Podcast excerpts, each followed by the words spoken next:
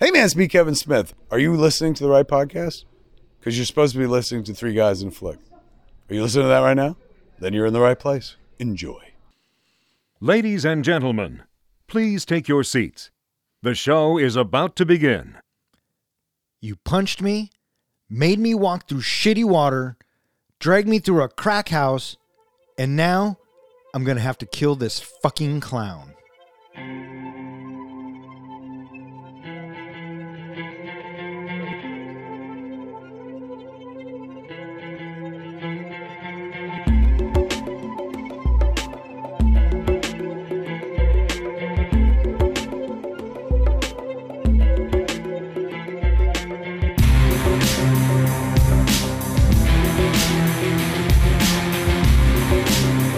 Welcome back. You are listening to Three Guys in a Flick. This is where we review the good, the bad, and the absurd. Tonight's episode It, Chapter 1. Beware spoilers. Coming to you from the Barrens in Derry, Maine, my name is Don, and to my right we have our comic book guy. This is John. Ain't nothing like a little fear to make a paper man crumble. And to my left we have the Professor, Ken. Hello, everyone. How you guys doing tonight? Beep beep. I'm, I'm doing good. All right, all right. Do you know the significance of the beep beep? Yes, and I guess in the book that was a way to tell Richie to shut the hell up. Yeah, very good, comic book guy. Very good. That is correct. Uh, have you read the book? I have started it like four or five times, but I have not gotten all the way through it. Professor, have you read it? I have not read it, but after watching the movie, now I want to read it. Or listen to it? Listening to it is a viable option. I'm just mm-hmm. saying. I'm just saying. That's how I got through it. And not a bad Stephen King book. You know, not my favorite, but not a bad Stephen King book. Tonight is our second week of Stephen King movies, and we decided that we wanted to talk about it, chapter one.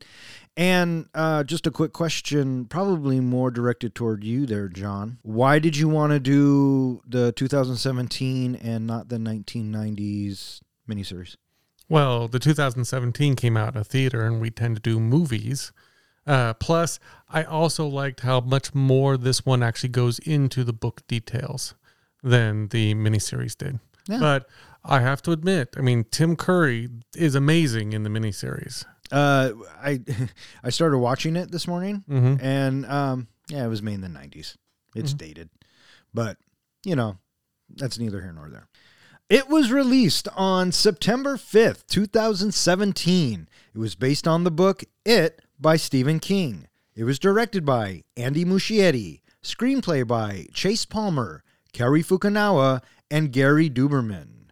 And it stars Jaeden Lindenberg, Bill Skarsgård, Jeremy Ray Taylor, Sophie Lillis, Finn Wolfhard, Wyatt Oleff, Chosen Jacobs, Jack Dylan Grazer, Nicholas Hamilton, Jackson Robert Scott, and a bunch of other actors. So the director Andy, uh, besides Chapter Two and this movie, what other movies is he known for?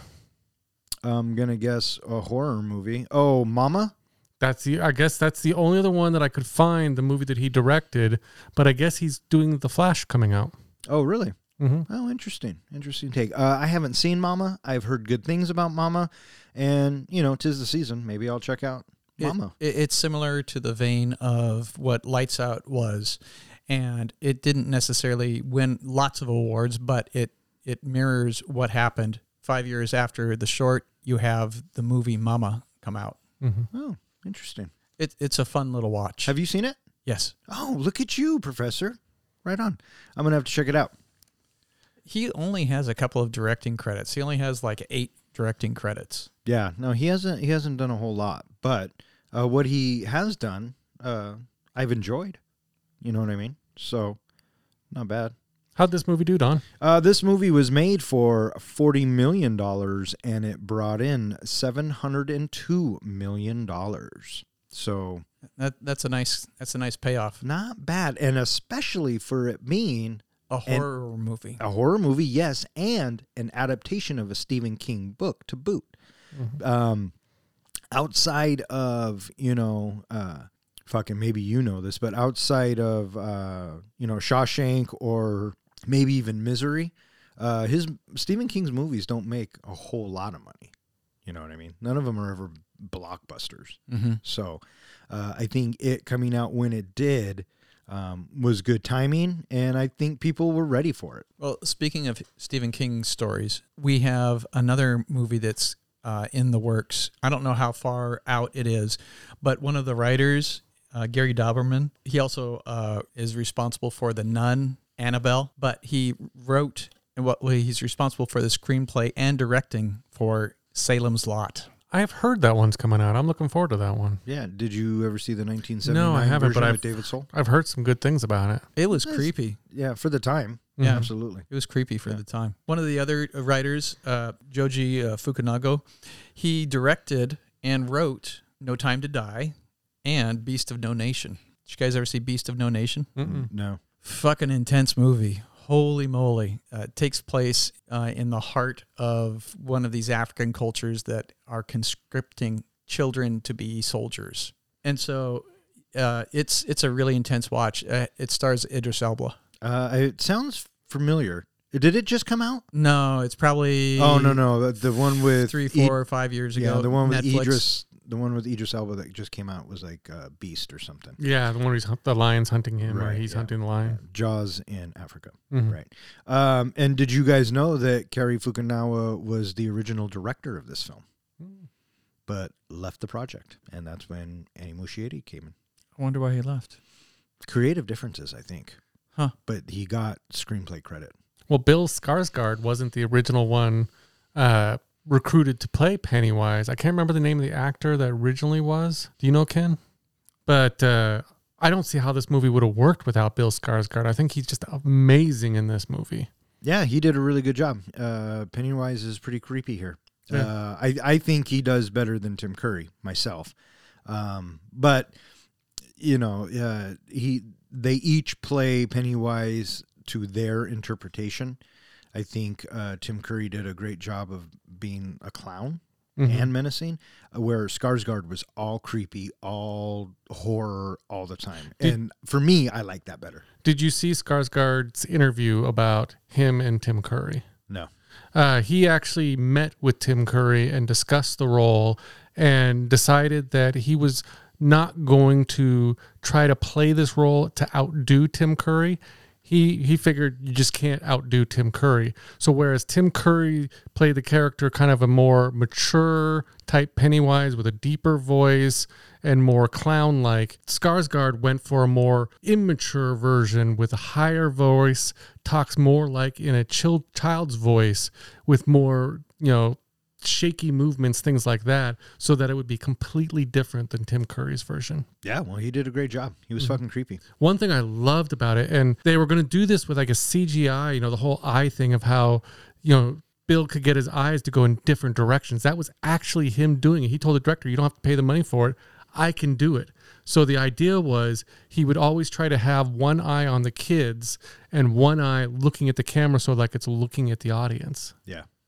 And that just boosted the creep factor in this movie. Yeah, and he could also do something with his bottom lip, which the director really plays up. And when you watch it, pretty Well, he- fucking creepy. He got that smile from I guess he when he was young, he used to tease and scare his brothers by doing the uh the little smile thing that he does in the movie. Yeah, yeah, and I can see that being creepy. I guess one of the first scenes that he shot, he shot when he is uh, terrorizing Eddie, and he's uh, right over him. And the kids, they hadn't seen him necessarily before, and so they blocked it a little bit, and then they dove into the uh, action of it, and you know, and off they go, and here he is, you know, yelling, being all Pennywise to him, and and Jack, he's blubbering and crying, and then and in the back of his mind, he's thinking, "Oh my God, I am traumatizing this child." Yeah, And then cut, and then, then he's like, "Are you okay, Jack?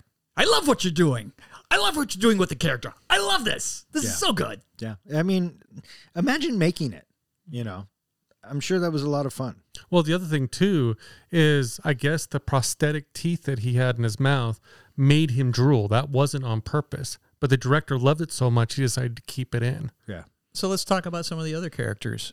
do you did you you know? Uh, I, I think initially the only person that I really recognized was uh, Finn Wolfhard from Stranger Things. But were you uh, familiar with some of these other actors? I was familiar with Wyatt Oleff, uh, Stan, the Jewish kid. Hmm. I wasn't familiar with any of them except for Finn. Uh, Wyatt Oleff plays a young Peter Quill in the opening of Guardians of the Galaxy. Oh, yes, he 1. does. I feel like I saw the kid that plays Eddie before, but I could have been dreaming that because now he's everywhere. But um, I really, I really liked this uh, the cast that they got and uh, these kids that got to come out and you know uh, bring this adaptation to life. I thought it was very well cast, and I, I really enjoyed everybody in this cast. I thought every part was great. Sophia Lillis, who plays Bev or Beverly, uh, did you hear about her casting? No.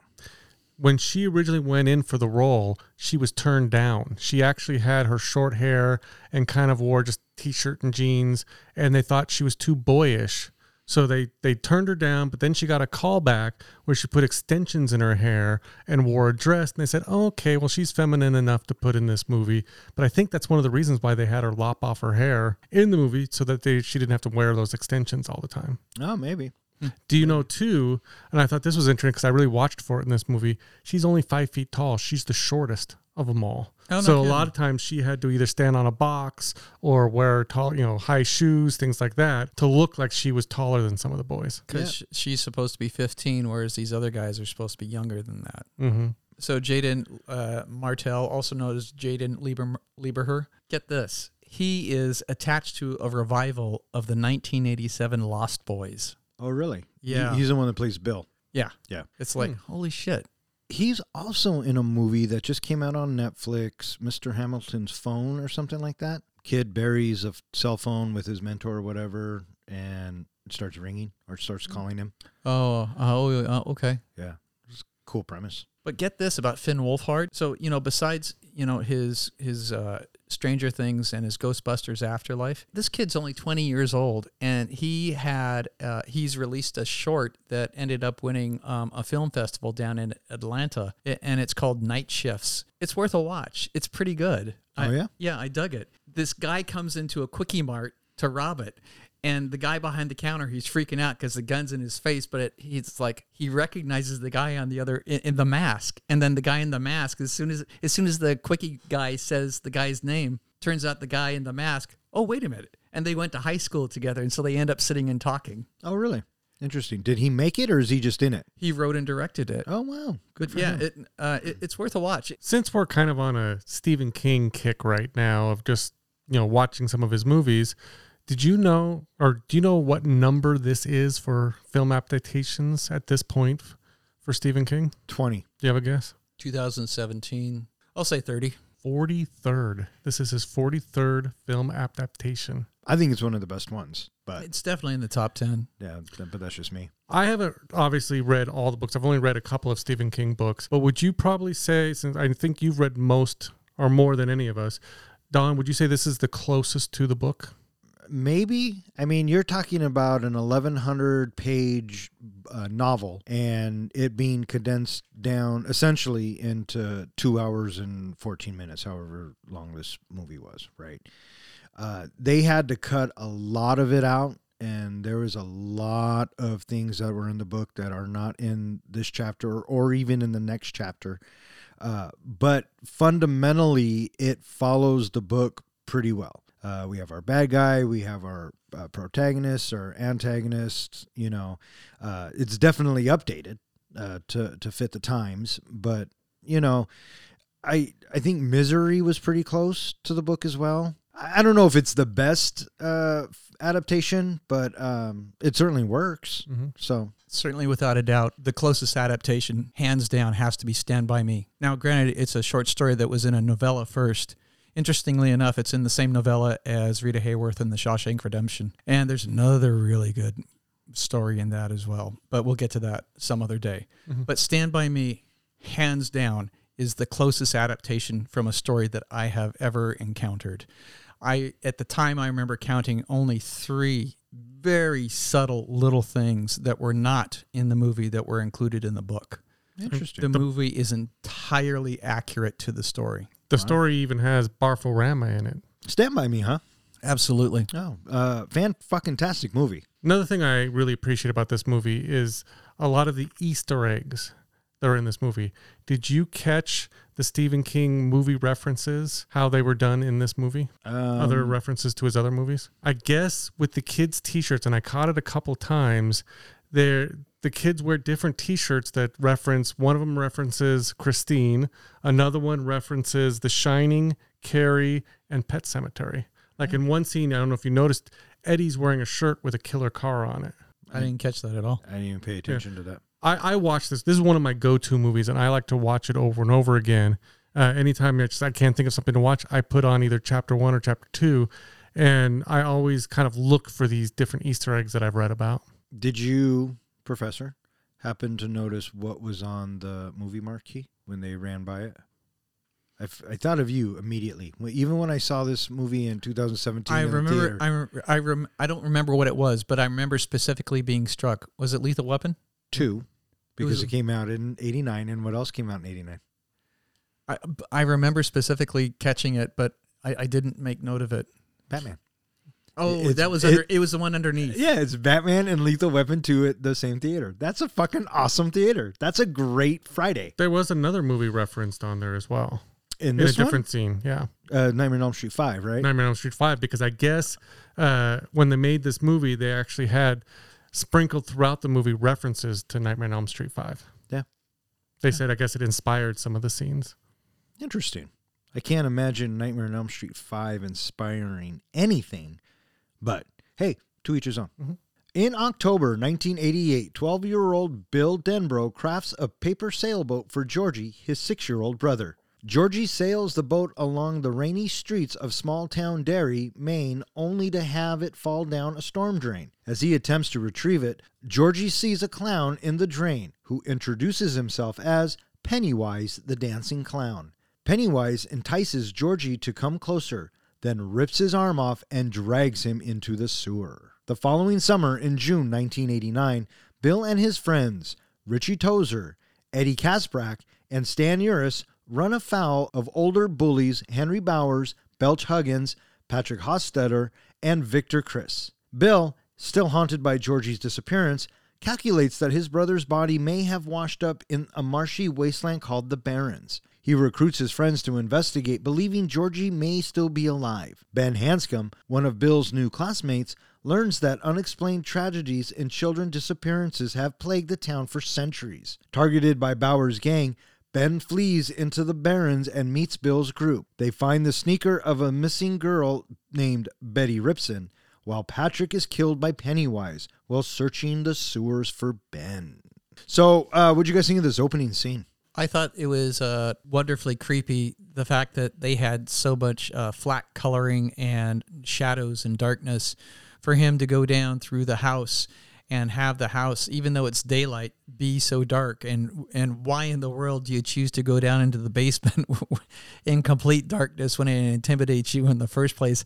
I don't know. Well, when you want to get the wax to make the boat, you do what you got to do. I mean, he tries the, the light. light. He did. He tried. It was out, but, I, he, but he still went down. Yeah, because he had to. Otherwise, Bill would have beaten him up. it was so dark. It was fucking dark, right? and and and it gives the director a chance to, you know, kind of tease you a little bit. hmm Especially with those what looked like eyes. In the what corner. were they like roller skates or something? And it don't know, was the metal. Yeah, it was the metal that was the reflection of whatever made it look like ice. Um, so yeah, you have this basement scene, which is kind of a fake out, and then you know Georgie uh, gets his boat, goes outside, and I mean this bit uh, when they meet Pennywise for the first time. Uh, what do you guys think of Pennywise? I love that introduction of Pennywise. I don't like when I first saw it, I'd only ever seen the miniseries, so obviously the miniseries wasn't as graphic, but just the introduction and the way that he was so childlike in that sewer drain it was a very interesting take on it. I knew right off the bat that Georgie's going down into that drain. Mm-hmm. So, Yeah. Did you notice how Pennywise's eyes has changed? His eye color. It went from the color of his mom's eyes, of Georgie's mom's eyes, to lure him in, uh, to that yellow. And it seemed if you watch the movie, every time he's about to attack or he's about to eat, his eyes go yellow. Yeah. Um, I thought a couple of things. I thought, A, fucking run, Georgie. Are you out of your fucking mind? Look at this guy. He's drooling. He's a fucking drooling clown. And two, when he gets his arm bitten off and he starts crawling away, and I'm thinking, oh, they're holding on this, right? The uh, the director's showing us that this kid's trying to get away and struggling, and then it goes to that over the top shot, and you see the hand come out of the sewer, Mm-hmm. and then Georgie gets pulled back. Oh, I thought it was fucking brilliant. I, I- thought it was a great opening. I can't think of another movie off the top of my head that has such a violent scene with such a young kid that early on in the movie. Yeah, it was it was brutal. It wasn't over the top brutal. It was it, it was brutal enough to make you feel uneasy. I don't And know. I, With, and I thought that was good. with a nubbin for the arm, basically, you could just see where he just chewed the arm off. Yeah, he just bit That- it off. That's that's pretty brutal.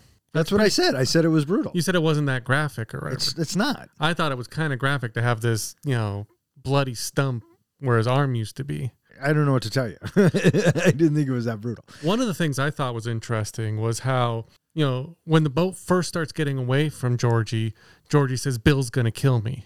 And then in the sewer, you know, Pennywise repeats back, you know, don't you want your boat? Bill's going to kill you.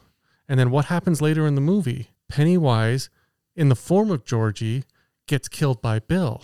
What's that an example of? Coincidence. That's all it is. I don't know. I feel kind of like it might have been foreshadowing. But he doesn't kill Georgie. He kills Pennywise I as know. Georgie. Exactly. But still, What do you mean? But still, it's He- not the same thing. he kills Georgie. He doesn't. He kills Who's Pennywise, really Pennywise. who's really Georgie. You're you're reversing the identity.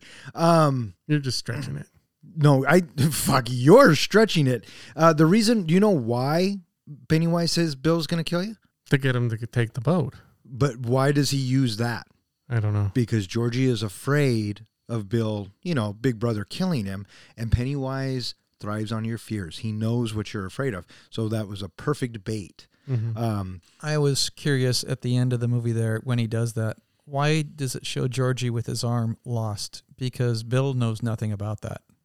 But We do. Pennywise does. yeah, and we do as the audience. But well, but Bill knows nothing about it. So why? because it's not what at this point it's not what uh, you know. Bill remembers Georgie one way, but Pennywise knows he was missing his arm at that point. Yeah, I, I guess I would But- say, who cares? But at that point, and we'll get to it. That's where Pennywise makes a critical mistake. So then we're taken to June 1989. and we are introduced to the Losers Club. So we kind of talked a little bit about this cast. What do you guys think of the characters themselves? I thought that the characters were were strong, and it may. This is what makes me want to have the story uh, read, just because of these characters. I am certain that these characters are a lot stronger in, in print than they were represented in the movie. They jammed as much as they could in there, and certainly there's a, a ton of backstory that you get from each one of these characters. But for the most part, you know, I know that it's going to be a lot richer if I were to read it. I, I think that you know, out of all of these characters, it is uh, the the thread of Bill that pulls us through, and having all of these other characters, and gradually. I learned their names, but I had to work really hard at it. And the fact that there were so many other characters, it's like, wait, who? What's what's what's what's his name again? And so it, you know, I, I worked really hard at it, and and thankfully, you know, they did say their names from time to time because you know, having so many characters, how do you keep track of everybody? One thing that I appreciated about these characters is when I watch movies, sometimes you self identify with certain characters or you look at like the characters and say, I knew somebody just like that as a kid.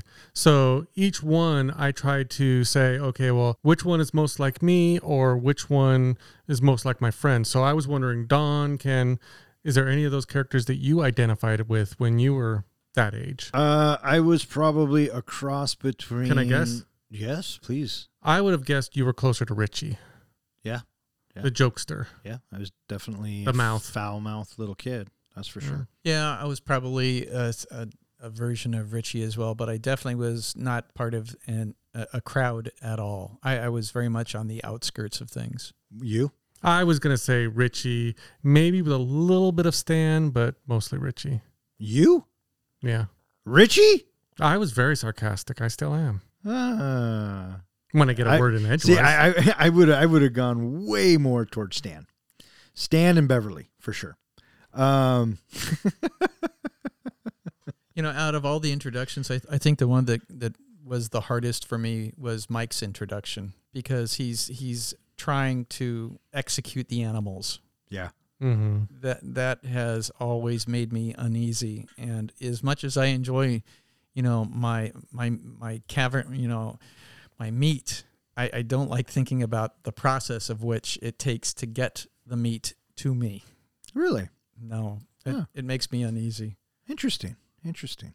Yeah, and I thought it was interesting too how each of these kids comes from kind of a bad home life. I mean, you look at him and you know his parents died in a fire. Is he living with I think his uncle? And his uncle is basically telling him, "You do this, you know, you're either the hunter or you're the prey." Basically, it's kind of a rough lesson for that kid to learn after you know all the trauma he's had in his life. Yeah. Well, I mean, you're a fucking kid. Suck it up. What- what- That's you- basically what the guy said to him. Well, you, yeah, you can't go back and change the past. Mhm. Oddly enough, Mike's parents are alive in the book. Um, I, I would I will also comment right now that pretty much all of the grown-ups we are introduced to in this story, none of them come across as being any sort of a kind-hearted person. All, all of the grown-ups that we are introduced to, they all seem to be not nice people.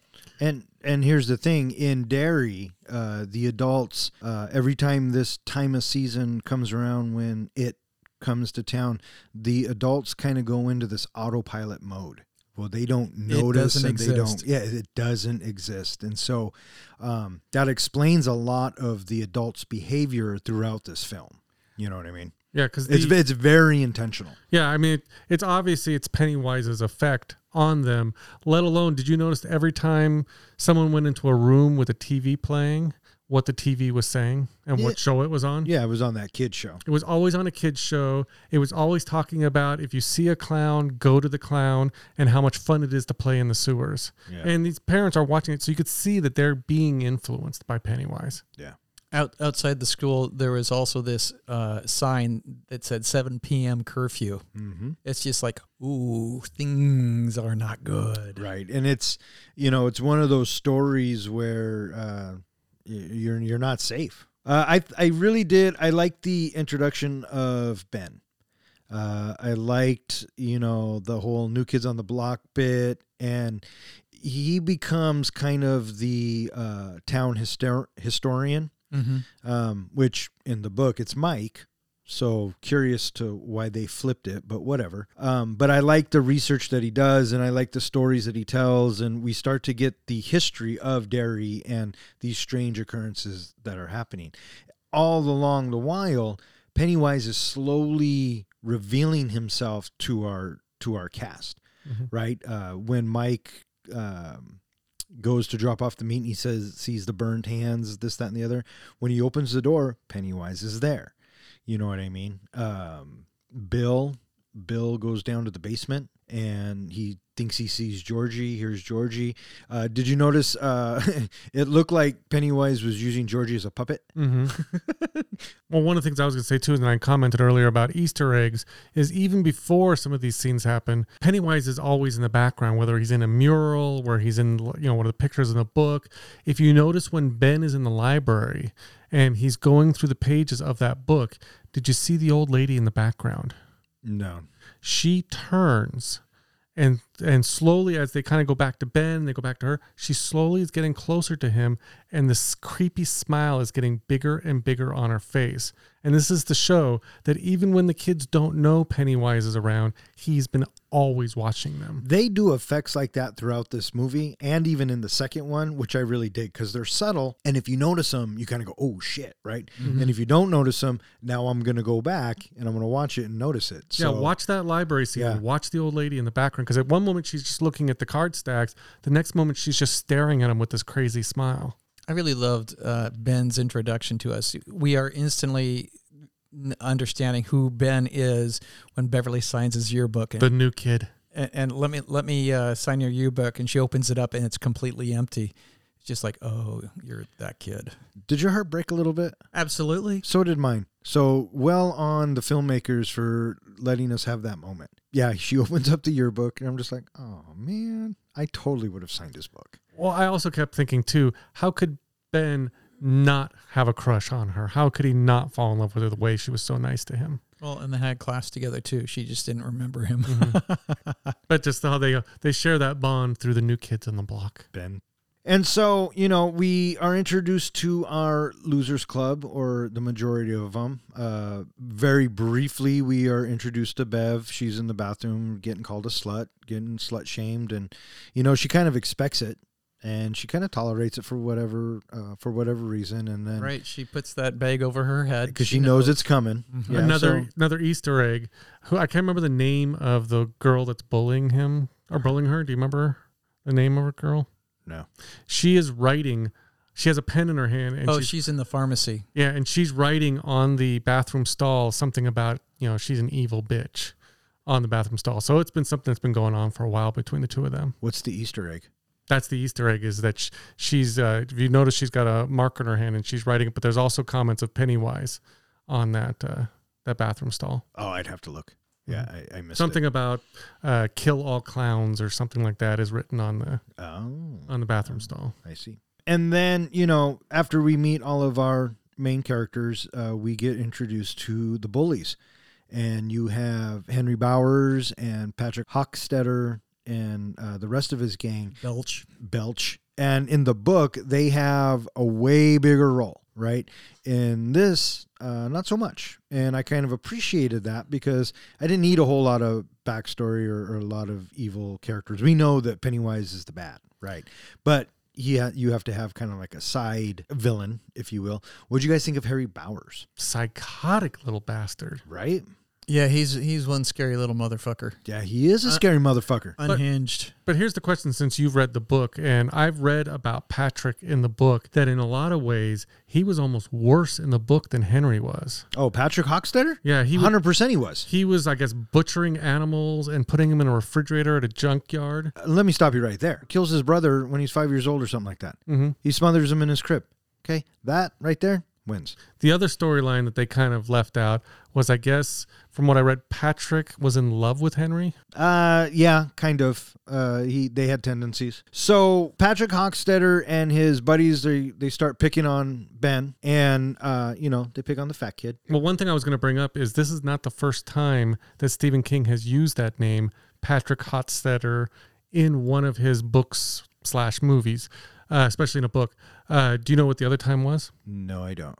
Firestarter, which is interesting because if you notice, what is the weapon of choice in the movie for Patrick? Uh, fire. Yeah, so they did that kind of callback, even though he doesn't. It's not the same character in the two books. They did a callback to Firestarter by giving him that kind of that fire with the spray, um, which I guess that's not in the book. No, he doesn't. Uh, Patrick Hockstetter doesn't die this way in the book. Mhm. Speaking of Patrick Hockstetter's death, uh, Henry Bowers and his gang pick on Ben and they start to rough him up. And this scene, this scene makes me uneasy every time I watch it. Uh, when uh, Henry carves an H into Ben's belly, uh, it makes me un. Uh, there's two bits that make me uneasy. The first bit is when the car with the adults drive by, and Ben's pleading with them to for help, and they just look at him and drive by And just keep going. and then the red balloon that pops up in the back seat. Mm-hmm. And then when he starts to carve the H, I mean, uh, the kid who's playing Ben sells it brilliantly, you know, uh, able to get away. And that's when Ben meets Bill, Eddie, and Stan, I believe, Richie. Ri- and Richie. And, uh, you know, they kind of help him. They're they're deciding do they want to go down into the sewers? Right. Well, here's the question. We talk about you know how much story was in this movie versus how much was in the book. Did you need to know the reason why Henry was after Ben and was so angry with Ben? No, Why why was he in the book? I don't know. I guess it's revealed in the book that Henry wanted to cheat off of Ben during class and Ben wouldn't let him. And that's why earlier on when Ben talks to Beverly, he tells, you know, she says to him, everybody knows Henry's looking for you. Yeah. Didn't need it. Don't care. Glad they cut it. Okay. So I got a question for you guys. Uh, out of all of the uh, Pennywise introductions that we get with each one of our characters, which one did you enjoy or creep you out the most? So Bill has Georgie down in, in the basement, Mhm. right? And then we also have uh, Eddie walking home in front of the house in Neibolt Street. With the leper. Mhm. right. There's uh, Ben in the library with the headless boy and, the Easter eggs, eggs. and the Easter eggs. Yep, And, and uh, Mike. is with at the meat locker. Mm-hmm. Bev is is it the sink? Yeah, she doesn't get it to the introduction, I think, till the sink. yeah. And then we have Stanley going up into his dad's office with a painting. Mm-hmm. Mhm. Mm-hmm. So out of all those that, that we can recall right now, The one that creeps me out the most was the leper.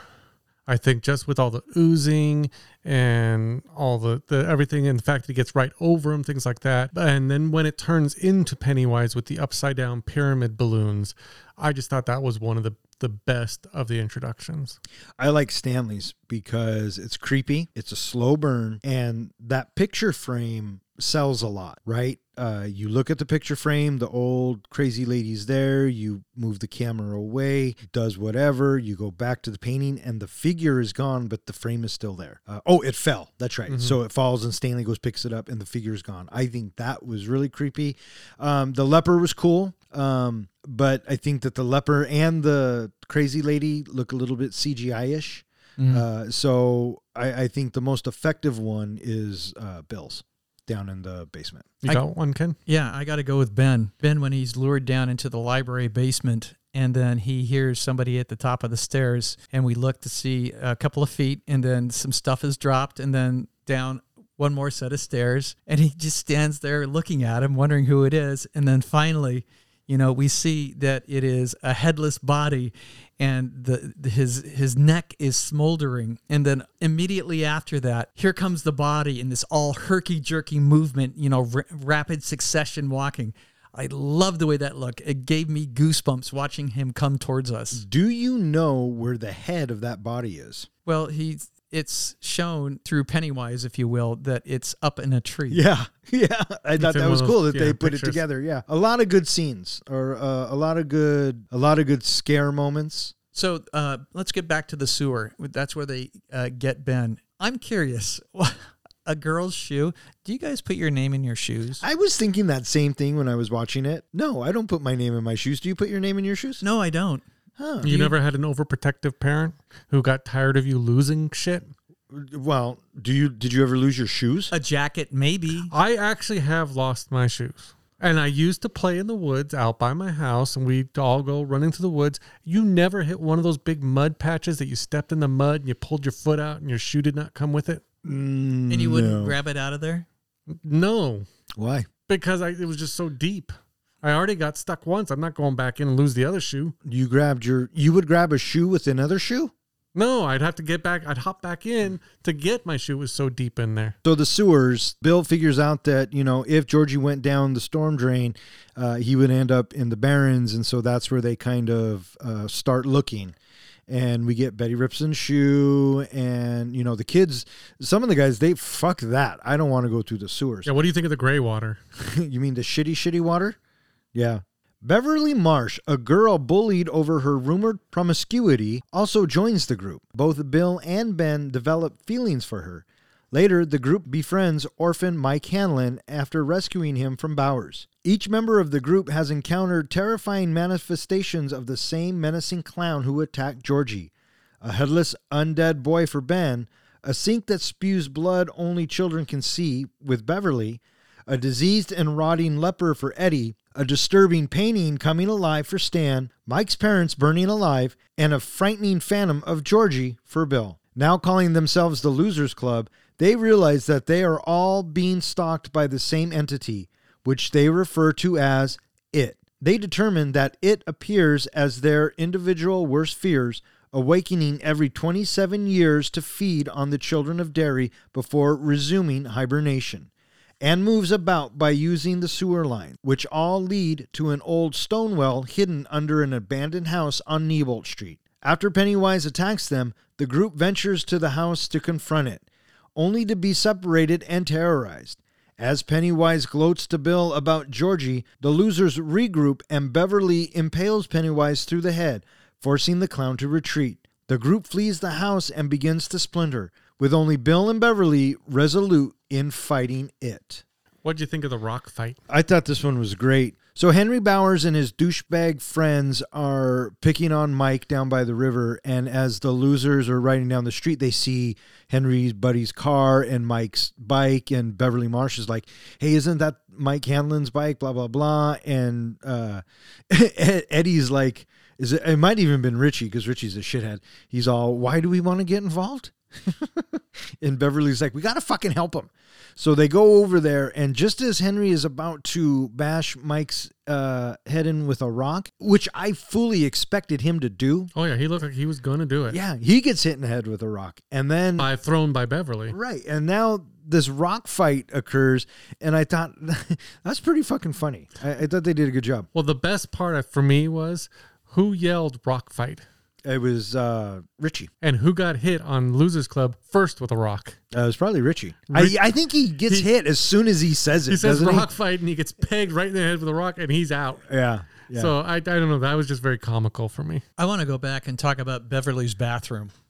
Okay. Oh, let's go back just a little bit more. What did you think of her dad? Was her dad just a creep, an asshole, or a pervert? He was abusing her, whether or not in the movie it's implied sexually abusing her. I know in the book they go into more details, but it's pretty clear he's perverted. That's how he came across to me as well. That he was a perv and not necessarily just an asshole creep. Yeah, and see, and this is one of those instances that you can you can imply it, uh, and it works, right? You don't have to show it. Absolutely. is my point. Yep. And uh, Mhm. and they left it up to the audience to decide. You know, so Because that made it creepier. yeah, either way, he's not a good dude. Mm-mm. You know, he's not getting any Father of the Year awards from anybody. So there she is in the bathroom and she whacks off all of her hair and then all of that blood. I thought that was one of the most effective scenes in the movie. It was a great horrific moment. Well, it doesn't happen at the same time that she cuts her hair and the blood scene because she cuts her hair, she goes to the quarry swimming, and then it's after that that the blood comes out of the sink with the hair. Well, regardless of that, I think that this is one of the great one of the great moments of the movie because it is just so how she looks, how terrified she is, and she's just bathed in blood and all of the blood all over the walls. It looks so good. My favorite bit in that is when she's trying to tell her dad about the blood and just the look of of pure uh, disbelief or I mean, she can't comprehend what's happening because she's covered in it and he's like well you fucking clean up your mess you fucking bitch and That I mean he it- the way she it. sells it it's, Yeah. it's very terrifying it's very terrifying Do you know why Pennywise used blood as her fear? because uh, of her becoming a woman Yeah, it actually was a metaphor for she's afraid to become a woman because of her dad's influence, because of the dad, her dad being the way he was. sure So that's what that blood coming up was all about. I also really dug the moment the moment when she shows the guys the bathroom and they see it and then they're like we got to get this cleaned up. yeah well Bill automatically is like we can't leave this like that Absolutely. And you know, during this whole scene, which I, I think is a fun bonding scene, I was thinking, how do you clean up that much blood? no kidding. Julie and I talked about that too. We couldn't believe that even in just a little grouting, that they were able to get all of that blood. Well, it's a good thing it was a fucking movie, Yeah, right? Kind of So, give that little montage moment of them cleaning. yeah. Uh, one of the things that I read that I thought was interesting was the reason why Beverly was so upset. Not just the fact that blood and all that happened, but why they all banded together to clean the bathroom was because in her place, in her apartment, that was her only safe place. You notice whenever she was trying to get away from her dad, she would go to the bathroom. And now Pennywise has taken away her one safe place. Well, he tried. Yeah. And so that's why the boys give it back to her. Yeah, sure. Now, did you catch another example of foreshadowing Of what? of what happens with Ben Uh, during that bathroom scene, the cleanup scene? He goes into her room. And he sees something in her room. The poem? He sees a book. You know what the book was? What? The Frog Prince, Oh, yeah. which was a foreshadowing. At least I say it's foreshadowing for the kiss that he gives to her later on in the movie. Or, or in all of that, what else do you want to get into? I don't know. Uh, do we want to talk about the park scene? Which, uh, when they're all just sitting there? And they're and and and Ben is letting them know about the history of Derry, as well as they have probably this year, and then it's going to be 27 years later. Yeah. They um I think the scenes where, you know, Ben is giving them and us the audience the history lesson, I think is very helpful because Absolutely. they they condense it and and they just give us the basics of w- what we the audience needs as opposed to what Stephen King does and that's probably like a 600 page uh, chapter. You know what I'm saying? Uh, but I enjoyed it and knowing that it's actually Mike in the book who's the historian and all of this and the other, it didn't bother me that they made Ben the the the the guy who who was in the know. Did you notice Uh, they? I was curious to know how they were going to handle chapter two, and I guess we'll get to that later. well, I was gonna say, do you notice how they they changed that in chapter two? That all said Mike is now the historian. Yeah. So I thought that was interesting. Was that a correction? Do you think that they made? no, I don't. I don't know. I think they talk about it uh, in one of the makings of, but who knows why Mad Men do what they do? There's another curious little moment that I was wondering about. They kept showing a couple of police officers walking back and forth behind them. I don't know if it was to give an air of safety or something. I don't know what it was, but it was strange because they kept showing these two officers walking back and forth. Uh, which scene? This scene where they're in the park and they're Oh. deducing that we've got a, a finite amount of time before it's going to be 27 years later that it, it comes out again. I don't know. I didn't know what to make of it. No. Did you also catch the other little Easter egg in the park? Pennywise up on the stage. Yeah, it was Bill Skarsgård dressed as a different clown. Uh, he was actually dressed like uh, Gacy. Oh, really? Yeah, so he was in a Gacy outfit up on stage. So again, it kind of goes back to that. Pennywise is always watching them. So they figure it out, and then they come to the conclusion that uh, everything led back to the well, and uh, this well happens to be uh, in a house that's on Neibolt Street, and this is this is Pennywise's sanctuary. This is where he hangs out. Let's talk about the garage when they're looking at the slides and Mhm. that shows us the sewer system. Okay, I thought that was uh, a, a really nice little uh, a, a, a tidbit of information for us, the audience, to have to understand the significance of the sewers and the fact that th- this is where they want to go. And having that uh, slide projector start to act a little wonky, it's like, I know exactly what's going on here. yeah, yeah. I, I like the bit when uh, the mom turns into Pennywise, but as soon as he pops out of the screen, I was just like, oh fuck you. That was dumb. Mm-hmm. I, I wasn't really. I didn't really like that effect. It's kind of like barking like a dog, kind of. Yeah, well, I mean, just the proportion or just the perspective and uh, what he looked like, and I, I just thought it was a weird choice. Mm-hmm. Just a weird choice. So they they decide that they have to go to the house in Neibolt Street, or Bill decides. Bill's going to go in there alone, right? Uh, but the rest of his uh, posse won't let him.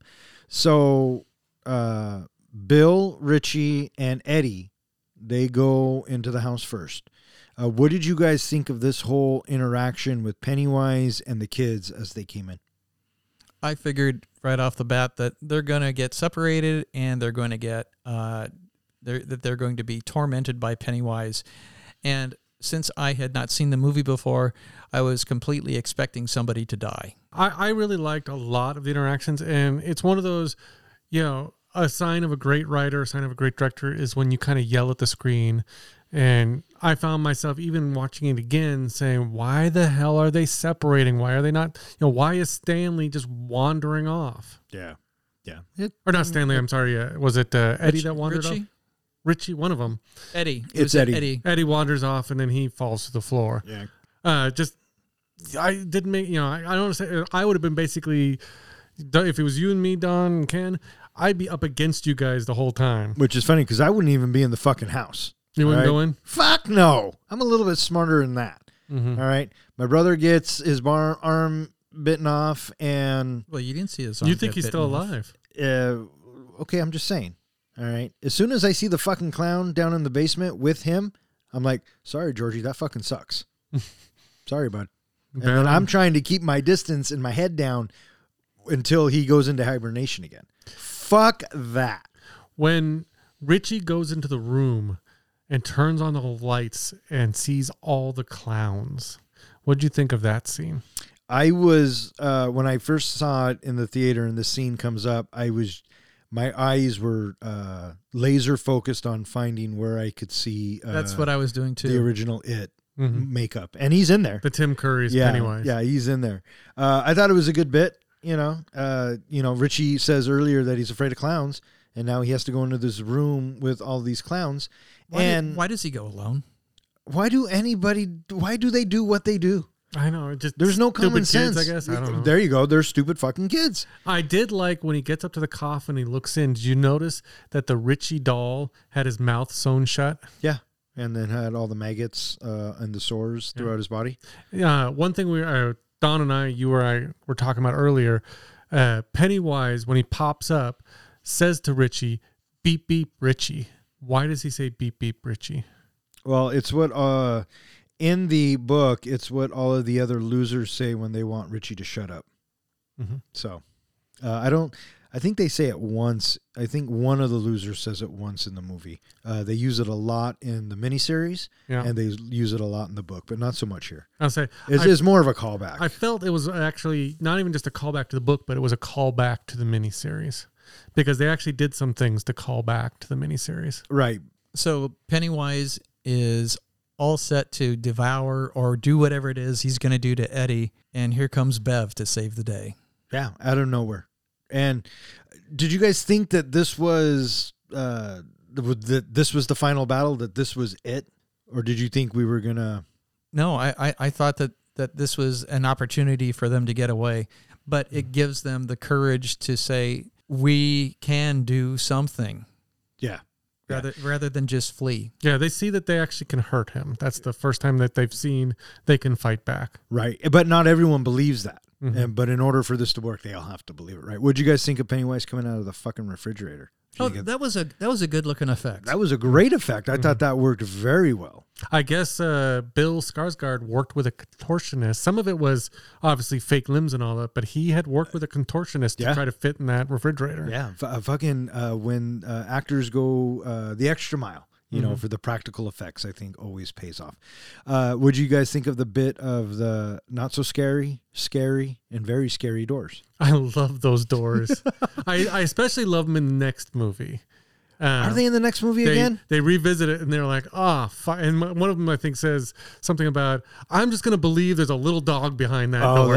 that, oh, and there is. yeah, All right, Yeah. we'll we'll get We'll get to that in the yeah, yeah. but yeah, they revisit and they were like, oh, we're not gonna fall for this again. yeah. Oh, that was hilarious because they go to not scary. Yeah. And if you're in that moment, Come on. you're not going to go in not scary. I think I would go in the scariest of all. Yeah. Because he's fucking with you. Yeah, well, they're probably all the fucking same, and they're all Yeah. fucking scary. So you're fucked either way, right? He's just fucking with you. The you. best choice is just not to open the door. right? One one other little nugget: the uh, the refrigerator scene of Pennywise filmed backwards. Oh, that makes sense.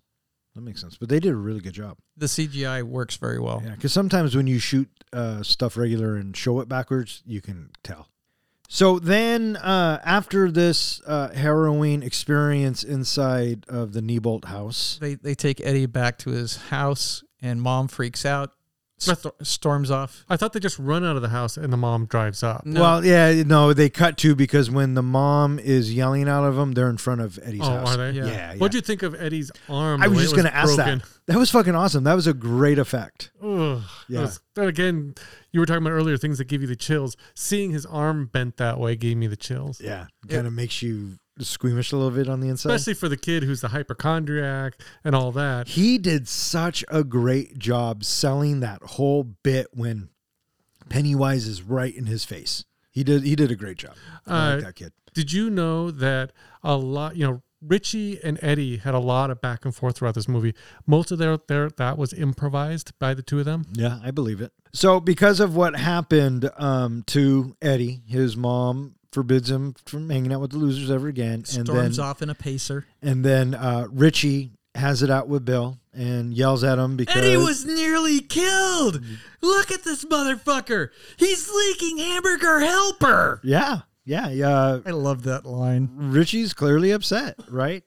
And so they break up. They break up for a couple weeks. Well, who? Okay, were you at this point, were you on Richie's side or were you on Bill's side? Because Richie makes the comment of your brother's dead. You know, I don't want to end up like Georgie. So he makes a pretty nasty comment. Did he deserve to get punched? Uh, yes and no because he wasn't wrong. Mm-hmm. Uh, nasty comment, maybe, but sometimes tough love, man. I mean, Bill is obsessed, right? And rightfully so. He knows that there's something uh, not right about Georgie's disappearance. Uh, but then again, Bill can also be looked at as uh, neglecting his friend's safety. He's putting them in danger. He's putting them in danger. But the flip side of that coin is Bill always says you don't have to come. So his friends do it out of loyalty to uh, Bill. I think that Richie has a moment, and I think after that's all said and done, he immediately regrets it. Mhm. But it takes a couple of weeks. Well, I think too, uh, Bill has a point of, and he kind of goes into this more later that uh, if we don't do anything, he's going to kill all of us anyway. So we might as well go after him. Yeah, I mean that's fair logic. Mhm. It really is. Well, and and the other thing that ultimately sells is that these group of misfits come to realize that they have to trust and depend on each other, and it's where they feel, for the first time, probably included, because they're all outsiders. Sure. Sticking together is going to be what makes them stronger than if they stay apart. Uh, so they splinter. They go their separate ways for a little while. Do we know how long that they are splintered? Uh, it was a couple weeks. Weeks later, after Beverly confronts and incapacitates her sexually abusive father, Pennywise abducts her. The Losers Club reassembles and returns to the abandoned house to rescue her. Bowers, who has murdered his abusive father after being driven insane by it, attacks the group. Mike fights back and pushes Bowers down the well. The losers descend into the sewers and find its underground lair, which contains a mountain of decaying circus props and children's belongings, around which the bodies of its victims float in mid-air. Beverly, now catatonic after being exposed to bright light inside its gaping mouth, is restored to consciousness when Ben kisses her. Bill encounters Georgie but recognizes that he is it in disguise. As Pennywise, it takes Bill hostage, offering to spare the others and go into hibernation if they let it feed on Bill. The losers reject this, battling with it while overcoming their various fears. It is eventually defeated and retreats deeper into the sewers, with Bill declaring that it will starve during its hibernation. After finding the remnants of Georgie's raincoat, Bill finally comes to terms with his brother's death, with his friends comforting him. As summer ends, Beverly informs the group of the vision she had while catatonic, where she was where she saw them fighting it again as adults. The losers swear a blood oath that they will return to Derry as adults if it returns. After the others make their goodbyes and disperse, Beverly and Bill discuss her leaving the next day to live with her aunt in Portland. Before she leaves, Bill reveals his feelings and they kiss. Roll credits. So now we're kind of uh we cut back to Beverly at home and her dad is particularly even more creepy in this bit because uh I think Pennywise is fully controlling him. I don't And- know. I, I got the feeling he was still kind of in control. Oh, yeah, yeah, yeah. No, no, don't get me wrong. He's still a creepy bastard. yeah. Uh, but I, I felt like this one was more creepy, if that's possible. But doesn't she knocks him out with the fucking uh, thing Top- from the toilet, right? the t- top lid of the toilet. Can you mm-hmm. imagine getting hit with one of those motherfuckers? No. Well, what's the big difference between this scene in the movie and the book version? I don't know. She kills him in the book. Well, he looks pretty dead with that big pool of blood. I think she kills him in this one too. Yeah, they never really say whether or not he died, but that in the book is the reason why she's going off to stay with her aunt because she killed him in self defense. That's how I took it. Yeah, that's yeah, that's what I figured as well. That's the second time that I jumped in the movie was when she turns around and Pennywise is right there. I jumped uh, when I saw it in the theater that time too because it was like one of those great jump scares. And so uh, he picks up Bev and shows her the deadlights. Here's my question though. Fire away. Uh, Bill comes in and finds Pennywise's note scribbled on the wall. Uh-huh. You die if you try. You die if you try. But what was something that we were introduced to earlier in Bev's apartment?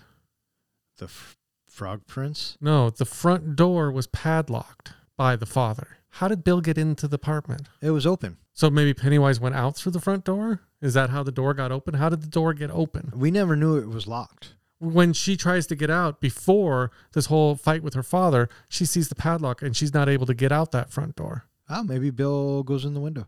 Yeah, I'm just, I don't know. I thought it was kind of interesting that they Wait, didn't never he addressed that. didn't he kick the door open? Who? Bill? Didn't Bill kick the front door open? Uh, I don't think so. I'll have to go back and watch that scene. Yeah, we'll have to go back and watch that. I scene. guess we'll watch it tonight. So Pennywise shows Bev the uh, deadlights, and Which I guess is supposed to be his true form, is these deadlights. yeah, and in the book it goes into description of what the deadlights are, and I still couldn't tell you what it means uh, because that's just kind of how Stephen King does things.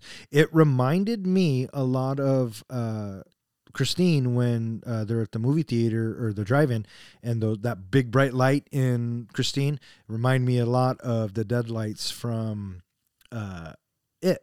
It So- makes sense because he does uh, cross all these different movies. Absolutely, absolutely.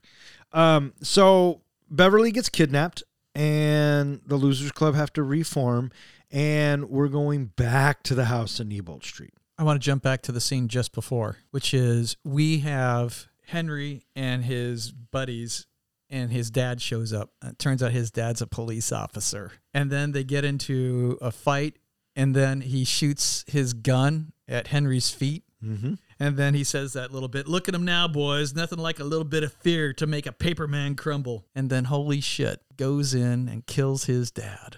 Yeah. Well, he is uh, possessed. He's being, well, he's being influenced. yeah, What's the- manipulated. What's the difference? But regardless, I couldn't believe that happened. It's like, man, he kills his dad. I like the, I like the way he does it. I like how the TV is egging him on. Yeah. yeah, yeah, yeah, yeah.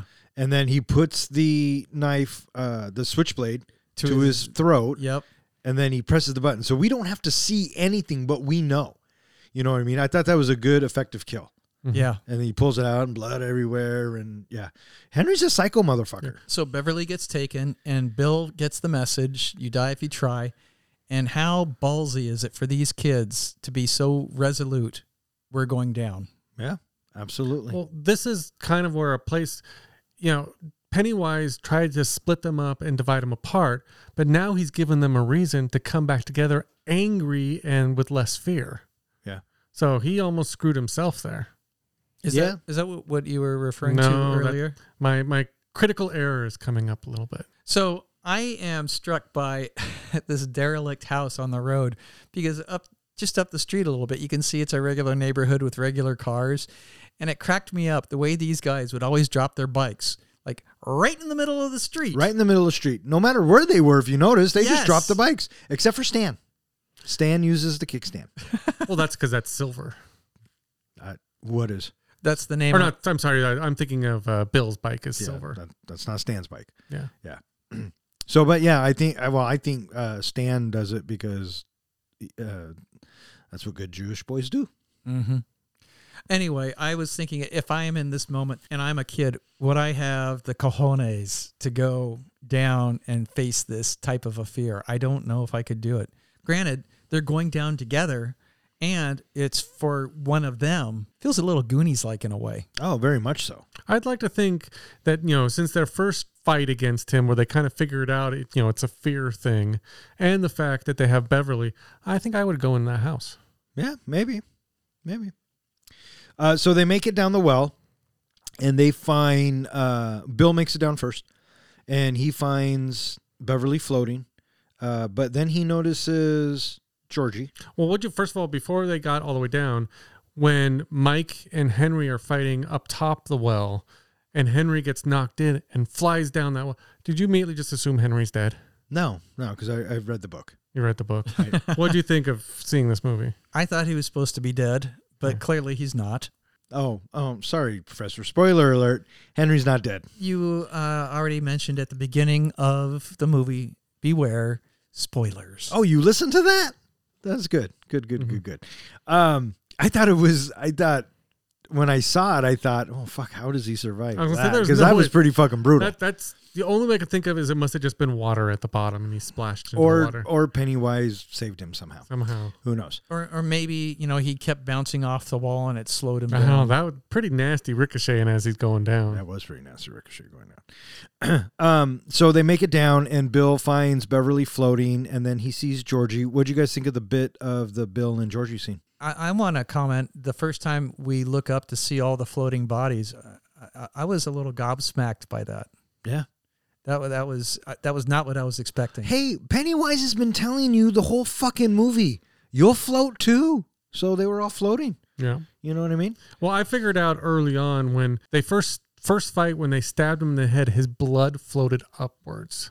And to me, that told me, okay, things aren't don't work normally with this guy. Obviously, he's supernatural, whatever. So the whole floating down below, there must be some floating something down there. Yeah, yeah. That was the first time you thought he was supernatural. No. I'm just saying with the whole floating, that's kind of where I thought maybe the floating thing was coming from. Yeah, yeah. You'll float too. that gravity doesn't work. But you're talking about the Georgie and the Pennywise or Georgie and Bill interaction and you know Georgie coming out and you're thinking stupid kid's going to fall for this but this is where the critical error happened and you caught the critical error they made it pretty obvious when he says uh, boats are called she. Basically Georgie refers to the boat as it Yeah. and Bill has to remind him we call boats she Right. And that's and that's when Bill figures it out. And you can see and you can see it on his face. that's the critical error I was talking Yeah. about We know that it's not Georgie. We Mhm. know that it's it. And Bill takes the the bolt gun that he got from Mike, the one that they used to kill the sheep or whatever they were. And I thought this bit was really good. I thought both kid actors really sold it. Uh, Georgie not wanting to die and Bill not wanting to pull the trigger, but he knows that it's not Georgie. But this is Bill's chance to say goodbye, the chance that he never got. And he gets to find out that he only has one arm. But I thought that, you know, Bill was smart about it and uh, he shoots him in the head. And then uh, the other losers see it. Well, before that, they have to get Beverly down. Right? I saw this coming a mile away. Well, when Georgie's on the ground, he starts convulsing and making that. Th- Do you know what the sounds were that he was making? Convulsing sounds. They took, I guess, the sounds that Georgie made when uh, he got his arm cut off or bitten off and was being dragged in the sewer and played it backwards Uh-huh. for that noise that he was making when he was convulsing. Huh, interesting. So they get Beverly down, and it's Ben who figures out how to break the trance. And, uh, you know, true love works, and it wakes Beverly up. So now they are all together, and Pennywise starts convulsing, turns from Georgie back into Pennywise, and then they each start taking turns kind of beating him, and they get into a fight, basically. Yep. you know and uh he, pennywise is still throwing fears out there. He's still trying to to get them all. I mean he turns himself into a mummy which is uh ben's fear which is a callback to the book because the book is supposed to take place in the 50s when they were kids and the uh, mummy and wolfman they were all popular that's why those were the fears but since it got updated we got the fears that we got what do you guys think of this whole this whole fight scene i, I thought it was pretty good I, was, I kept thinking to myself uh, there's a point where uh, Mike goes to attack it and it flings its arm and Mike flies and does that thing in the movies where the person hits the wall and then kind of falls down. Do you know how much that would fucking hurt? Mm-hmm. How does this 12 year old get up? It fucking am- it amazes me. He's spunky. They're kids. They're bouncy. They're resilient. You know what else I noticed about this whole fight scene? They're doing the classic trope. Let's fight them one at a time. One at a fucking time. You're Okay, absolutely right. You go at it. All right, now you go at it. oh, you didn't do so well? Here, let me give it. Let me give it a shot here. Yeah. One thing that uh, you know, all the different transformations he was going through, have to say, probably for me, the creepiest was when he became Bev's father. Oh, that was pretty creepy. And Yeah. then what does he say to her? You'll always be my little. And she has, is having none of it. Mm. So she comes down with the fucking yeah. She comes down with the fucking Yeah. iron rod right through his fucking head. Because all he's doing at this point is just pissing them off. Yeah, yeah. And they figured it out, right? It's like when Nancy figures out how to beat Freddy. Mhm. Uh, you just take away its power, and it thrives on fear, which is an ongoing theme with Stephen King. Doctor Sleep. Think about that one. But I like this bit where it gets the upper hand, holds on to Bill, and he's saying, "Go ahead, you guys take off. Leave me him. We'll call it even." And Bill's even like, "Go, guys, get out of here! I dragged you into this. I, I, you know, this is my fault." Being that it's a Stephen King book, when I first saw this, I almost thought that that's how it's going to end. I almost thought Bill was going to sacrifice himself, and then they were all going to come back together to avenge him 27 years later. Yeah, but good in theory. But for me, I, I mean, I read the book and I, I saw the miniseries. I, I, you know how it's going to end. I thought it was an interesting take that now, you know, Pennywise throws the ball into their court, and Richie is the one that says, you know, you know, Bill, you fucking idiot. This is all your fault. You're in his arms about to get eaten because I told you that this was fucked and we shouldn't have done it. Now I got to kill this fucking clown. And I think it's that moment that everybody turns and uh, all of the fear is gone, really. And then they start whooping Pennywise's ass. Finally, getting some of that anger, aggression out back onto him. Yeah. And as it turns out, I mean, they're not defeating Pennywise. They're they're kind of his time's up, and he's got to go back to hibernate. But he's going to go hungry because well, he didn't get these guys. He got all the other ones though, so I don't know. But how also, he's going to go. all the little kids up floating. Oh, that- does he not get them? I, I assumed that was his food for the rest of the hibernation. Right. That's a good He's point. probably sucking their fears and emotions while they're all in this, you know, trance-like state. yeah, but now all of them are floating back down. yeah, Mhm. Because they'll float too. The other thing I thought too when I first saw this, and I had seen the miniseries, but the miniseries was pretty different, uh, was that maybe these floating kids were going to be still alive. Oh, I never once thought that. There, it's a Stephen King book. You got to just assume that everyone's dead. hmm You know what I mean? Because, like, in I think the miniseries, it's Bill, like, later on, it's Bill's wife who had seen the deadlights and was floating, and she comes down and she's now alive again. So they defeat Pennywise for the time being. And he retreats back down into a deeper well. and then we the losers the losers make their way out of the barrens and they they don't know if it's dead it feels like it's gone uh, but not necessarily dead and defeated so bill says Well, right before that, it's given a hint that uh, they the one of the reasons why they think it's gone is because they're starting to forget. Like a cloud is all of a sudden starting to form in their brains that they can't remember what just happened. Yeah, well, there's that Because that's what kind of happens in the second movie is none of them remember any of it ever happening. And we're also given that it is now September. And so now Bev tries to recount what it is that she remembers when she was unconscious. Mhm. right. And she says that she saw them as adults fighting it again. So that's when bill says if it comes back we have to make a promise to each other that we'll come back as well and fight it. Uh, in the book it's stan actually who suggests that. Yeah. And I guess in the book too, is something I read, they unknowingly did some kind of ritual with the scar and the blood and everything that that's what allowed them to remember eventually remember and to fight it again because i guess we'll talk about this when we review the next movie. At the end of that you know whatever after they actually kill Pennyworth, the scars all disappear. Now did you catch as they're all saying their goodbyes and leaving did you catch the order in which they left? This is going to be important when we review the next movie and i'm not going to say what it is about it but just know that it's Stan that left first, then Eddie, and that'll be important for the next movie. Okay. why? Why is it important Well, I don't want. I know we said spoilers, Then- but, I don't want to ruin it for Then- him well then why'd you bring it up because you haven't seen the second movie. Is that correct? Correct. Then I, I'm going to just leave it at that. uh, so yeah that's it Did you catch during the credits that they had they purposely added in Pennywise laughing as a hint that he's not dead? no you know what else was another hint that it said it chapter one Totally. All right. Uh, so you know it chapter one, not too bad. Going through the sewers and and all of that, and them, you know, becoming this gang, this losers club. You know, it, it reminded me of a lot of things. What did it remind you of, Don? Did it remind you of a fellowship of sorts? Oh fuck! I didn't see that coming. Shithead. And now it's time for John's. Precious Moment. This is the point in our podcast where I take any movie that we were reviewing and compare it to the greatest movie series ever made, Lord of the Rings. So, with this movie, I'm going to start out by saying Aragorn is Bill Denbrough. Bill is the leader of the group. He's the one that always charges in first. But at the same time, Bill is also our Frodo. He's on a mission to resolve what happened to Georgie, almost to the point of obsession. The ring he carries is the mystery he must solve, the just all consuming need to find out what happened to his brother. The corruption is that this, this stops him from fully grieving and moving on. Arwen, Aragorn's love interest, who spends most of the movie out of reach, is Beverly Marsh. Not only is she the love interest in the movie, but she's also a she's also brave and a fighter as well. Beverly Marsh is also Bill Sam.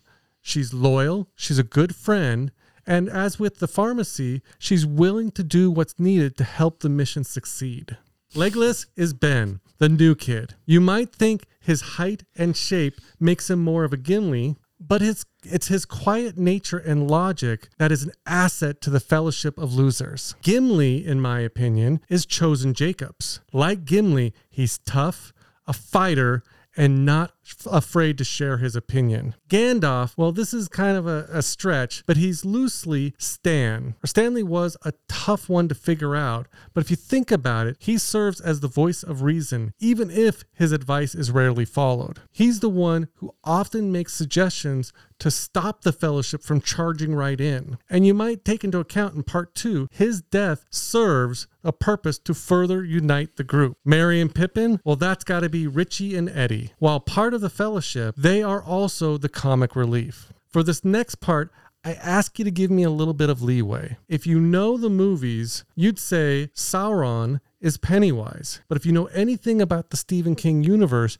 you know that Pennywise has a boss, and his boss is the Crimson King. So that makes Sauron the Crimson King. So basically, after that, that makes Pennywise Saruman. While he serves a master, he has an agenda of his own. Now, regarding Henry Bowers, you might think he's an Uruk-hai, leading the group of orcs. For Henry, going after the losers was not just an assignment from his boss, it was personal. It's like he's trying to fill a need, a desire that is unattainable. He skulks around, appearing from the shadows to strike. So I see Henry more of a Gollum. And there you have it, my comparison between it and Lord of the Rings. It'll actually be interesting to see how my comparison changes after we watch part two. But in the meantime, bring on the grades. Well, for me, I uh, I I like the comparison that you had for Bill being Aragorn and, as well as Frodo, and having Ben be Legolas. I go for that, and I think the Beverly part works as well. After that, I didn't think those were as strong, so I'm I'm going to give this a C plus. C plus. Uh, uh, uh, yeah, I mean, the, the, the, comparisons you made make sense. Uh, I had to laugh out loud when you said Ben was Legolas but looks like Gimli. Uh, that that was funny, so I, I gave you a, a bonus point just for making me laugh. But then I went around and then I went ahead and turned around and took it away because you went into the Crimson King, which has no reference whatsoever in the movie. So I mean, you you went to the back lore, and, and it makes sense. It makes sense. It just it's not represented in the movie. So I am going to give you, good sir, a solid C. Good job. And that was John's Precious moment. And how the fuck are you going to spoil it for the good sir here? I didn't say how he dies. Oh, for fuck's sakes! Or See, when, you you, you or- could you could have left all of that out because it hadn't happened yet. So Pennywise dies in two. Yes. So does everyone else. And they're all taken out by a killer car driven by a St. Bernard that has rabies, all the while The Crimson King. driving around in a cornfield. That'd be a good movie. Oh, and followed by a semi truck with the Green Goblin's face on it. Mic Dri- driven by Kathy Bates. driven by Kathy Bates. Oh, snorkel doodles. Well, however, you know, polite she was. That's a good one. Misery's a good one. So I have a question for you guys before we get into our reviews. Uh, Pennywise obviously appears in It and It Chapter 2. Did you know that he appears in other books of Stephen King or has references? No, it doesn't surprise me because we talked Does about that last me. week. Yeah, Can you guess how many books? five. 10. Are we right or are we wrong? He has referenced, basically referenced or seen in seven total books. Oh, there you go. I was closest. No, I was closest. I was closest. I was five. yeah, but you round up. 7 up to 10. You round up. No, let's round down because you'll float too. The most interesting appearances I thought was, and some of these books I, I haven't even heard of. I guess uh, Stephen King wrote a book in 1973 called Gray Matter. And in there, uh, a man returns from the sewers having his hair turned bright white and claiming to have seen a giant spider. So they considered that one of the first uh, sightings of Pennywise.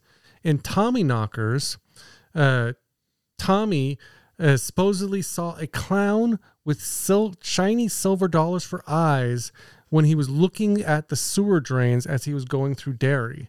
So he chalks it up to he must have been seeing things. Another one is in Dreamcatcher, where uh, one of the characters goes and finds a plaque that is a memorial to the people that died during what's happened in this book. Um, and on there is spray painted Pennywise Lives. So that's just some of I thought was the interesting reference how Stephen King is kind of keeping Pennywise alive in the books. Did you ever see Dreamcatcher? I've not seen Dreamcatcher or read that. Have you seen Dreamcatcher? No, sir. It's pretty good. It's one of the ones of Stephen King I like. Yeah.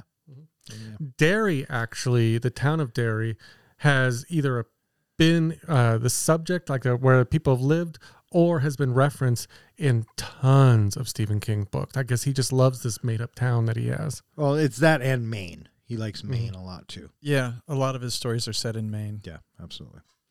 All right, so what do you guys think? You guys ready to rate this bitch? I'm ready to rate this bitch. You ready to rate this bitch, John? I guess I could be talked into it. Uh, Professor, how do we rate our movies? We rate our movies on a scale of one to five fucks. Five fucks is a movie that is cinematic gold. You ready to watch that anytime somebody says, You want to watch this? Yes, I do. A one fuck movie is a movie where you've seen it and it holds no interest whatsoever to see any of it again. And what's a zero? A zero fuck movie is somebody owes me two hours of my life back. Fuck you for making me watch that. Or in other words, we just don't give a fuck. Uh, who would like to go first? I'd like to give a fuck first. Would you like to give a fuck first? I'd, li- I'd be willing to give a fuck first. All right, Professor, please give us a fuck. All right, so we are talking about Stephen King's It. Chapter one. It doesn't say that until the end of the movie. if you look at it, it is always referenced as it, What is? It. The last time Don asked me to look at it, it wasn't a movie. What is it? It. It. What is it? I love that song. This is it. No, what is it? What? How's that a song? You don't know that song? No. Okay.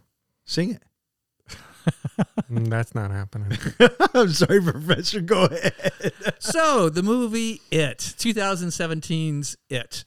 I had never seen this movie, and I was, I was curious to see the movie because when this came out, that Halloween, the following Halloween after this, clowns were everywhere. They were everywhere, and so for it to saturate Halloween the way that it did, it's got to be a halfway decent movie.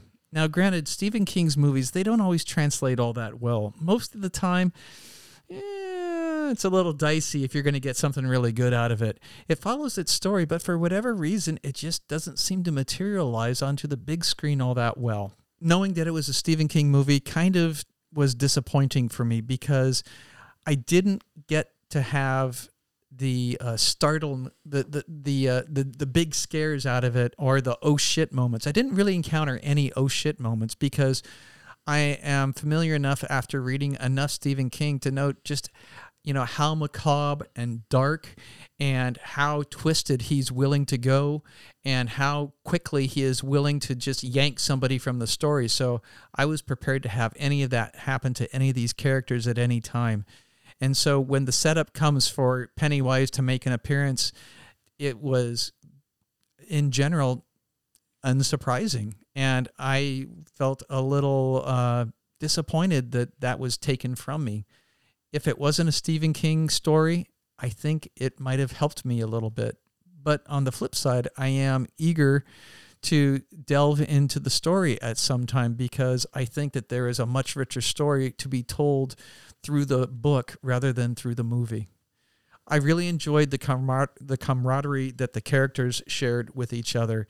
The cast I thought was strong. The the, the kids they they play nicely off of each other. I, I enjoy their merry little band that they eventually find themselves to be in and come to embrace and and look towards each other to find their strength knowing that they are stronger together. The movie for the most part it did feel a little long. It was it was a lot to to unpack in the movie. And because there was a lot to unpack in the movie, it was I guess like I said, it kind of felt like that it kind of dragged a little bit. It's interesting having the different uh, stories develop, but that's a lot of story developing because you have so many characters that need to get their story out in order to have the tapestry woven together to make the culmination of the story arc of the movie. So for the most part, it's it's a good watch, but it's not necessarily something that uh, that leaves me feeling jazzed to see again anytime soon. And Pennywise as a, a a horror villain, I think he works well, and I appreciated how convincing he comes across as this supposedly innocent at first to lure children to him because that is his prey.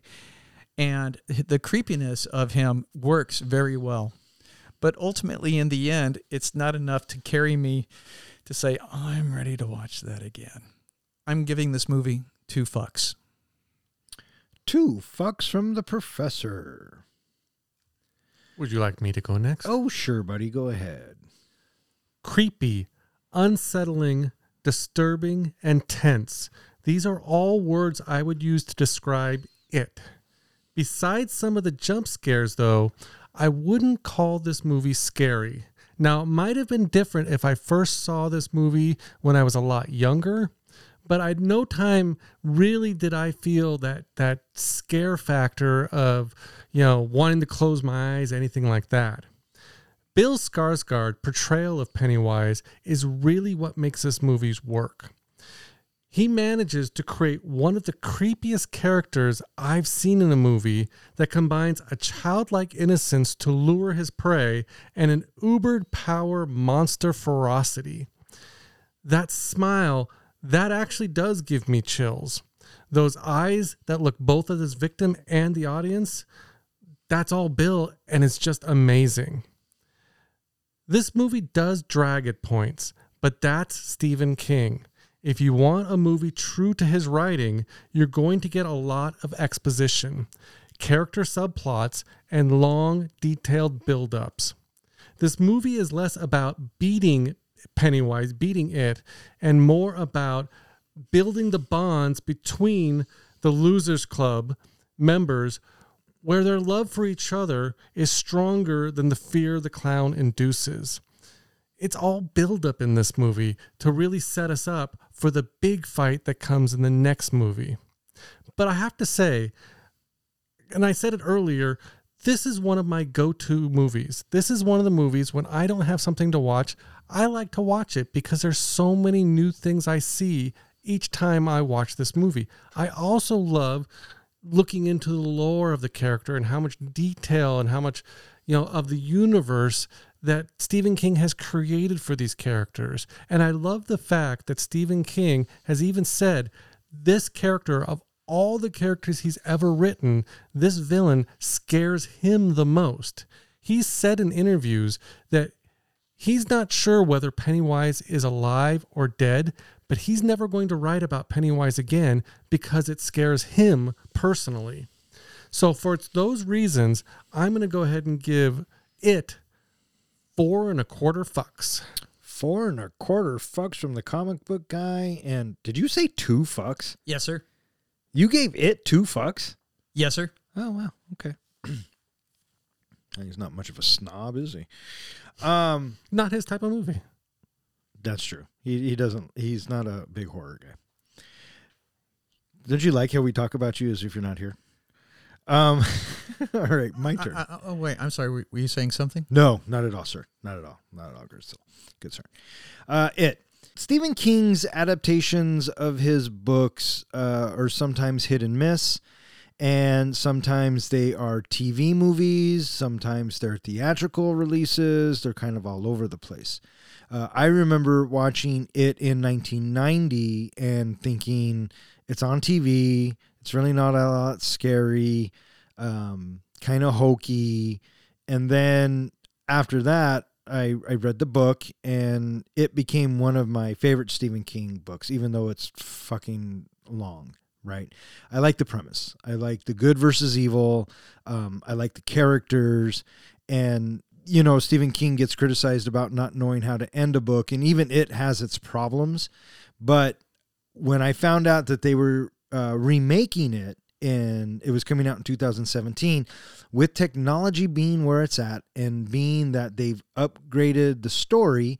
So the kids portion doesn't take place in the 50s it takes place in the 80s and then the adults will take pre- uh, take place in present time. So it it updates our story and, and it brings our characters in uh, to a time frame that uh, I can relate with, and I appreciated uh, the story and I really enjoyed this cast. Bill Skarsgård is great as Pennywise. I think he's creepy. I think he does the job, and I think that if I ever saw Pennywise. Fuck him being a cute, cuddly fucking clown. I'm running a thousand miles an hour in the opposite direction. All right. He plays it that creepy and he plays it that well. No wonder people are afraid of clowns. They're fucking scary, right? And he fucking sells it. Uh, out of the adaptations that have been made, I think it is pretty close to the book. And after, you know, the closing credits, it says it, and then the chapter one comes out. I remember being in the theater and people cheered because we wanted more. Uh, we get more and we probably get another half hour to boot. Uh, it chapter two is longer, and uh, we're going to do that next week. So, you know, that's that. But as a standalone, I think it can work uh, because it has a beginning, middle, and end. And even though they send uh, it into hibernation, it still can be classified as a win. You know, so if it chapter two never came out, sure, it would be a bummer, but it chapter one would still be a fun horror movie. I very much classify it as a horror movie because whether or not the jump scares work, uh, they tried. You know what I mean? And I think that's what kind of classifies it. And how many times can you watch a movie where the jump scare continually works?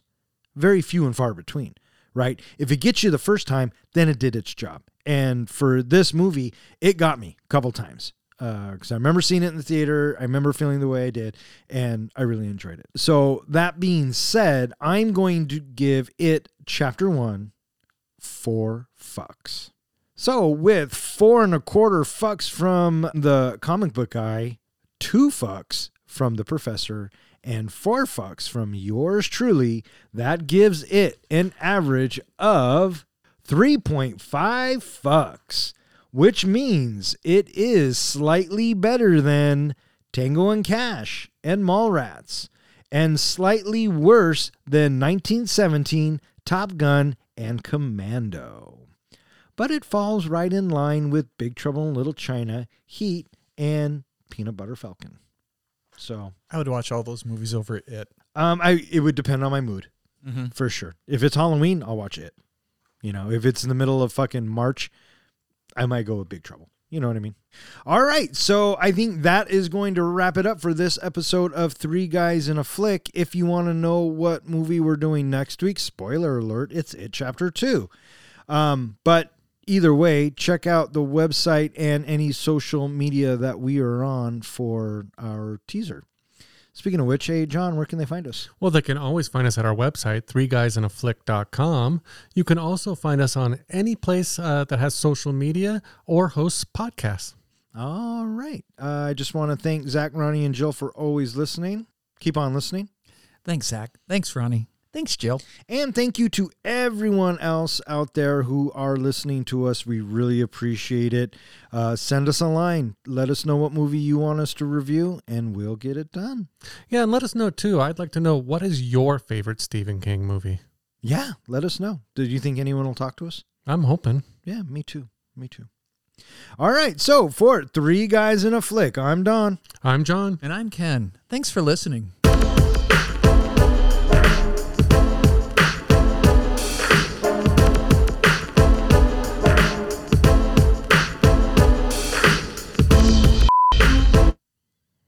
So you got a porn name for this one? It. I was gonna say clit Oh, that's a good one. That's a good one. Uh, a porn name for what? for it. What's it? Clit. It's a clit. Yeah, it's a clit. It's a clit. Well, that, there you go. There's your porn name. I don't know. What do you? I guess you could change Pennywise and add a U. Penis wise? I was thinking pussy wise, but Oh, there you go. But Oh, fuck. penis. I don't even know why. I don't even know why you look at this guy. He just keeps rolling his eyes and like he's so much better than we are. You know. He's So- just do you feel the judgment coming down from this guy right no. now? What, what I get if I was going to read his mind right now, is is there anybody else looking for like a pod ho- or podcast, you know, host or someone I could join on a better podcast, Oh wait, he wants to get off our podcast to join a better podcast, a more mature one? I didn't say that. Well, your My, eye- thought my eyes your eyes kind that, of but I- said that. I did not say that. Say what? It. Who's it? All right, fuck off. Good night.